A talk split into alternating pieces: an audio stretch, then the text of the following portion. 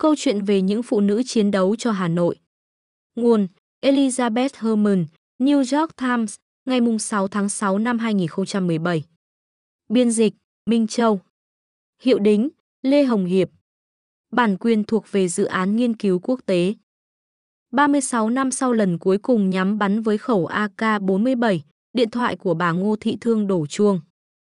Đại tướng Võ Nguyên Giáp, Tổng tư lệnh quân đội Việt Nam trong suốt cuộc chiến tranh, đã tìm kiếm người phụ nữ Việt Nam đã bắn hạ một máy bay ném bom của Mỹ vào tháng 6 năm 1968. Gần 4 thập niên trôi qua, người phụ nữ ấy đã trải qua biết bao công việc và nuôi ba đứa con khôn lớn. Chỉ có một số người bên ngoài gia đình từng được nghe những câu chuyện thời chiến của bà. Những nữ anh hùng hay những nữ chiến binh không phải là mới ở Việt Nam, họ đã là những nhân vật quan trọng của lịch sử Việt Nam từ hàng nghìn năm nay. Vào thế kỷ 1 sau công nguyên, hai bà Trưng, thường được coi là những nhà yêu nước đầu tiên của Việt Nam, đã lãnh đạo một cuộc nổi dậy kéo dài 3 năm nhằm chống lại nhà Hán của Trung Quốc vốn đang trị vì đất nước của họ. Di sản của các vị nữ anh hùng vẫn còn tồn tại đến tận kỷ nguyên hiện đại. Trong tất cả những cuộc xung đột hiện đại của Việt Nam, phụ nữ luôn đóng một vai trò quan trọng. Họ chiến đấu bên cạnh những người đàn ông và vận chuyển hàng tiếp tế dọc đường mòn Hồ Chí Minh. Tuy nhiên, như nhà sử học Karen Turner viết trong cuốn Even the Women Must Fight, những chiến binh nữ là cốt lõi đối với lịch sử lâu dài của Việt Nam và là phần quan trọng trong cuộc chiến tranh được ghi lại bằng hình ảnh nhiều nhất trong lịch sử, nhưng họ vẫn vô hình. Dưới đây là câu chuyện của những người phụ nữ từng là những người lính chiến đấu cho quân đội Bắc Việt Nam trong chiến tranh chống Mỹ. Hầu hết trong số họ còn rất trẻ khi tham gia quân ngũ, chỉ ở độ tuổi thanh thiếu niên hay vừa ra trường, hoặc quá nghèo không thể đi học. Một vài người đã chứng kiến chiến tranh, nhưng không hề tưởng tượng được trải nghiệm thực tế lần này sẽ như thế nào. Vài người đã làm mẹ của những đứa trẻ trước khi chiến đấu, trong khi nhiều người khác đến tận khi về nhà sau chiến tranh mới lập gia đình. Những trải nghiệm của họ đã định hình nên phần còn lại của cuộc đời họ và con cháu họ.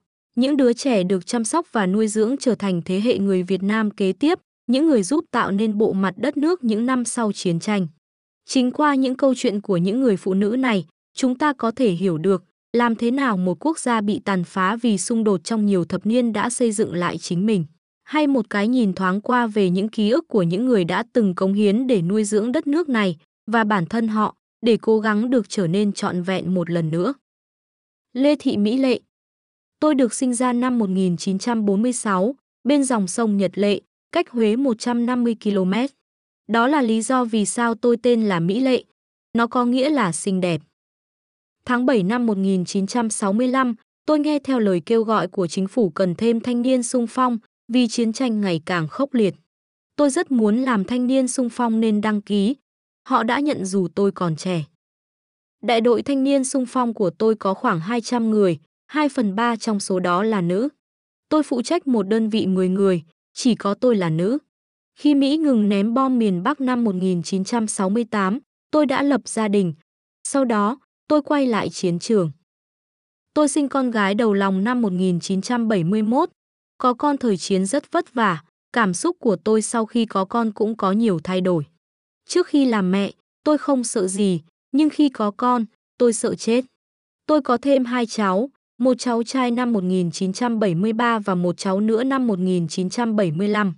Khi sinh đứa út, tôi nói với chồng, chiến tranh giờ đã kết thúc rồi mình ạ, nên anh sẽ không phải hy sinh nữa, và tôi đặt tên con là Đại Thắng. Chồng tôi là sĩ quan chuyên nghiệp nên đóng quân ở đảo Cồn Cỏ sau chiến tranh và sống xa nhà đến khi nghỉ hưu vào năm 1988. Nuôi con một mình thực sự rất cực và tôi không thể diễn tả thành lời rằng việc đó khó như thế nào. Khi ra trận, ai cũng gặp nguy hiểm và có thể hy sinh bất cứ lúc nào. Nhưng nuôi con một mình còn khó hơn. Đôi khi tôi chỉ biết ngồi khóc. Thỉnh thoảng tôi vẫn nằm mơ về chiến tranh Tôi mơ thấy bom nổ và ra lệnh cho đồng đội nằm xuống. Tôi mơ thấy nhiều thứ, thấy 8 trên 10 người trong đơn vị bị thương hoặc chết ngay lập tức. Chiến tranh thật tàn nhẫn. Khi có chiến tranh, mọi người và gia đình bị ly tán, giữa chồng và vợ, giữa bố mẹ và con cái. Tôi ước sao không có chiến tranh trên thế giới, chúng ta có thể giúp nhau thay vì đánh nhau. Đó là thông điệp của tôi. Tôi muốn hòa bình. Nguyễn Thị Hoa Chiến tranh thật khủng khiếp, đặc biệt là bởi sự tàn ác của lính Mỹ. Chẳng hạn, một lần lính Mỹ vào làng và thấy một phụ nữ có bầu mà họ cho rằng có quan hệ với bộ đội. Chúng đổ xà phòng và tương ớt vào miệng cô ấy, rồi đứng lên bụng cô ấy cho đến khi đứa bé tụt ra. Khi đó tôi mới 15 tuổi. Tôi biết người phụ nữ và đứa bé trong bụng cô ấy chẳng liên quan gì đến chiến tranh. Khi tôi nghe chuyện và tận mắt chứng kiến sự tàn ác của lính Mỹ, tôi căm thù chúng. Vì tôi độc thân và mới 15 tuổi, tôi nghĩ nếu tôi hy sinh, nếu tôi chết, thì điều đó còn dễ dàng hơn so với việc kết hôn và có con. Vì vậy, tôi vào bộ đội. Sự hy sinh của một người phụ nữ chỉ giống như một hạt cát. Nhưng nhiều phụ nữ, nhiều hạt cát có thể góp rất nhiều và những đóng góp đó có thể giúp Tổ quốc. Theo truyền thống văn hóa Việt Nam, phụ nữ tại gia tòng phụ, xuất giá tòng phu, phu tử tòng tử. Thậm chí, sau khi kết hôn, dù nhà chồng nói gì họ cũng phải nghe theo, mặc dù đôi khi họ bị đối xử tàn tệ và bị đánh. Là phụ nữ, nghĩa là hoàn toàn phụ thuộc vào những người khác. Từ khi còn trẻ, tôi đã biết mình phải tìm cách thoát khỏi sự đè nén đó. Và cách duy nhất chính là đi theo cách mạng. Chiến tranh đã thay đổi vị thế của người phụ nữ trong xã hội. Sau khi chiến tranh kết thúc năm 1975, đất nước đã cố gắng xây dựng những chuẩn mực mới cho phụ nữ. Chúng tôi gọi đó là phụ nữ thời đại mới, họ thủy chung với gia đình, nhưng cũng có cơ hội học tập và thành công. Bây giờ, chúng tôi vừa có thể góp sức xây dựng xã hội và vừa có thể chăm sóc con cái. Chiến tranh đã làm tôi trở thành một người mẹ tốt hơn, chiến tranh đã dạy tôi cách nuôi con, như một phụ nữ được giải phóng. Ngô Thị Thương Tôi là một du kích ở miền Bắc Việt Nam, đó là công việc rất quan trọng. Chúng tôi tải gạo, vũ khí và đạn dược cho bộ đội miền Nam. Vào một ngày tháng 6 năm 1968, khi đang tải hàng, ba máy bay Mỹ phát hiện ra chúng tôi và bắt đầu bắn. Chúng tôi lấy súng và bắn trả. Phát thứ nhất không trúng máy bay. Vì vậy, tôi nằm xuống, gác súng lên cây và ngắm bắn. Tôi bắn phát thứ hai trúng thùng xăng, cả máy bay phát nổ và đâm xuống ngọn đồi cạnh đó. Khi thấy có gì đó từ trên trời rơi xuống, tôi nghĩ đó là bom, nhưng thực ra là phi công nhảy dù. Thế là tôi chạy theo dù. Khi phi công tiếp đất, anh ta chưa tháo hết một bên dù, tôi đã áp sát và đặt súng lên bên phải cổ anh ta và nói, đứng yên. Anh ta giơ tay lên, tôi bảo đồng đội cắt dây dù để có dây trói anh ta. 36 năm sau, một cán bộ trung ương gọi cho tôi, chị làm gì trong chiến tranh, có đạt thành tích nào không? Sau khi nghe tôi kể chuyện, ông ấy nói đại tướng Võ Nguyên Giáp đã tìm tôi 36 năm qua. Khi tôi gặp đại tướng, ông hỏi, sao cô giỏi vậy? Và tôi trả lời, đó là may mắn, cháu chỉ theo hướng dẫn đã được dạy thôi. Dĩ nhiên không ai muốn chiến tranh cả. Sinh mệnh con người là thiêng liêng. Không ai muốn chiến tranh, không ai muốn chiến đấu nhưng khi quân thù đến, không có sự lựa chọn nào khác cả. Chúng tôi phải bảo vệ Tổ quốc, phải bảo vệ cuộc sống của đồng bào. Hoàng Thị Nở Tôi sinh năm 1949 ở ngoại thành Huế, nơi tôi sống cùng với ba mẹ. Tôi tham gia chiến tranh khi mới khoảng 15 tuổi. Ở tuổi đó, tôi có thể hiểu, có thể thấy người Mỹ đến và cố gắng kiểm soát và xâm chiếm đất nước tôi. Lúc đó, nam hay nữ đều tham gia chiến đấu, vì vậy tôi cũng muốn tham gia. Ban đầu, tôi gia nhập nhóm thu thập tin tức.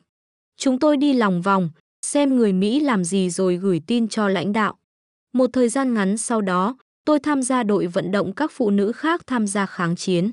Ở thời điểm đó, chúng tôi còn rất trẻ và không thực sự hiểu chiến tranh là gì và những kế hoạch về nó. Chúng tôi chỉ tin vào chính phủ, tin rằng mọi thứ rồi sẽ ổn. Nếu chúng tôi có bất kỳ vấn đề gì, dù chúng tôi không biết kế hoạch tổng thể hay các bước kế tiếp, chúng tôi vẫn luôn hạnh phúc vì được chiến đấu cho Tổ quốc. Chúng tôi sẵn sàng hy sinh. Đã có rất nhiều khó khăn, mọi người đều nghèo nhưng yêu thương và tin tưởng nhau. Bây giờ chúng tôi có tự do, cuộc sống cũng dễ dàng hơn, nhưng tiền lại kiểm soát nhiều thứ. Vì vậy, khi tôi nói với các con gái về chiến tranh, tôi kể cho các cháu thế nào là tình yêu và lòng tin vào người khác. Tôi kể về việc mọi người tuân theo luật pháp và các quy định của chính phủ như thế nào. Nguyễn Thị Hiệp Tôi lớn lên ở Huế. Bố mẹ tôi qua đời khi tôi 3 tuổi và tôi sống cùng ông bà. Lúc đó, gia đình tôi ở nông thôn và rất nghèo. Bố mẹ tôi ốm nặng mà không có thuốc chữa. Năm 1946, khi chiến tranh với thực dân Pháp nổ ra, tôi sống ở một ngôi làng nhỏ. Nhiều người trong làng muốn đi bộ đội, vì vậy tôi cũng đi. Tôi 14 tuổi. Tôi không đến trường nhưng khi tôi vào bộ đội, họ dạy tôi học buổi tối. Cuộc sống rất khó khăn khi thực dân Pháp còn ở đó, và chính quyền Việt Nam lúc ấy rất tệ, mọi người đều rất nghèo. Có nhiều người mất con, và vì tôi cũng mất bố mẹ từ năm lên ba, nên tôi cũng muốn tham gia kháng chiến. Trong suốt cuộc kháng chiến chống thực dân Pháp, tôi chế tạo mìn và đặt mìn. Sau này, tôi vận động những người phụ nữ khác tham gia kháng chiến. Phụ nữ có sự cam thù, có niềm tự hào tổ quốc, có sức khỏe, nên họ muốn đứng vào hàng ngũ bộ đội để chiến đấu. Khi tôi 19 tuổi, tôi kết hôn và có một con trai. Chồng tôi mất khi khi tôi mới 20 tuổi và con trai tôi mới 6 tháng tuổi. Khi con trai tôi được 15 tuổi, cháu tham gia chiến tranh chống Mỹ cùng tôi. Một ngày, khi bộ đội mang súng đi đánh ở Huế, lính Mỹ bao vây con tôi và bắn cháu. Tôi mất con trai mình. Chồng tôi cũng đã qua đời. Những người tôi yêu đều đã ra đi. Nhiều người tham gia kháng chiến không bao giờ có thể tha thứ cho nước Mỹ. Nhưng khi vào trận, tôi biết mọi thứ đều có hai mặt của nó. Bên nào cũng tổn thương như nhau. Ở Việt Nam, có thể chúng tôi mất nước, mất nhà và có nhiều người chết, thì ở Mỹ, mọi thứ cũng tương tự. Những người lính là con của bố mẹ họ và cũng có những người làm cha làm mẹ mất con. Mọi thứ đều giống nhau, đều đau đớn cả. Loạt phỏng vấn này là một phần của dự án chiến tranh của phụ nữ, một dự ghi lại câu chuyện của những phụ nữ phục vụ trong các cuộc xung đột gần đây. Những cuộc phỏng vấn này được thực hiện vào tháng 7 năm 2010 tại Huế, Việt Nam thông qua một phiên dịch và đã được biên tập cho rõ ràng mạch lạc.